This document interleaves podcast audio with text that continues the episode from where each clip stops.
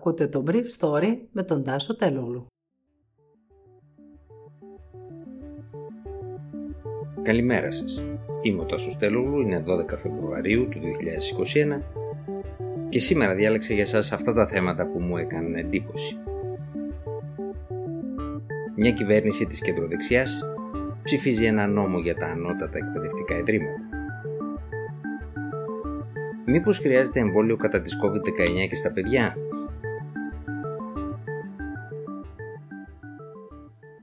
Ψηφίστηκε με τις ψήφους της Νέας Δημοκρατίας και της Ελληνικής Λύσης το νομοσχέδιο του Υπουργείου Παιδείας για την ανώτατη εκπαίδευση, υλοποιώντας μια προεκλογική δέσμευση της κυβέρνησης Μητσοτάκη.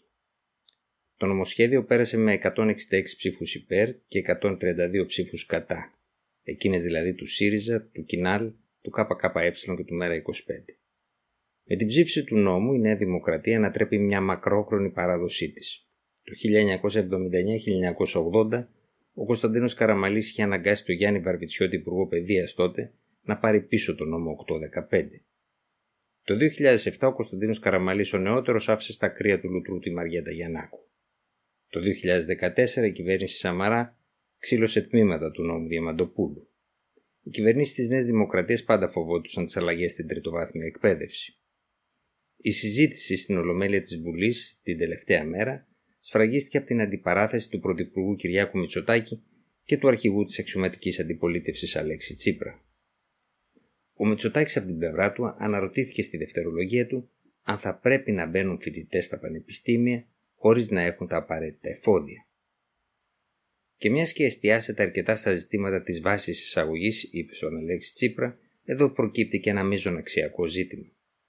Από τη στιγμή που το ελληνικό δημόσιο προσφέρει στους Έλληνες φοιτητές τη δυνατότητα να φοιτούν δωρεάν, πιστεύετε ή δεν πιστεύετε ότι ο φοιτητής αυτός πρέπει να έχει κάποιες υποχρεώσεις απέναντι στην πολιτεία; Και ποιες μπορεί να είναι οι υποχρεώσεις ενός φοιτητή απέναντι στο κράτος που του προσφέρει και καλά κάνει τη δυνατότητα στη δωρεάν παιδεία; Από την πλευρά του, ο Αλέξης Τσίπρας που αναγνώρισε ότι υπάρχει ζήτημα παραβατικότητας στα πανεπιστήμια, αλλά διαφώνησε με την ελεγχόμενη πρόσβαση σε αυτά, είπε ότι όσοι μένουν εκτός ανώτατων εκπαιδευτικών ιδρυμάτων, με τη θέσπιση της ελάχιστης βάσης θα έχουν δύο επιλογές. Είτε να εγκαταλείψουν το όνειρό τους για σπουδές, ή να πουλήσουν οι γονείς τους ό,τι έχουν και δεν έχουν. Αν έχουν αρκετά, σε κάποιο αξιόπιστο ίδρυμα εκτός.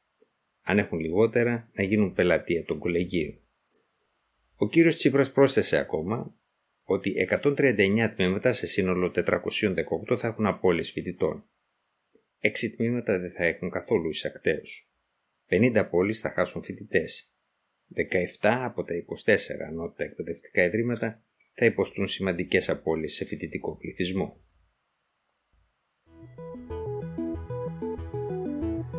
Ενώ προχωρούν οι εμβολιασμοί σε όλο τον κόσμο και τη χώρα μας με τα εμβόλια κατά της COVID-19, από τις Ηνωμένες Πολιτείες δυναμώνουν οι φωνές για μια επιτάχυνση των ερευνών των εταιρεών παραγωγών για εμβόλια που θα είναι κατάλληλα για παιδιά και εφήβους.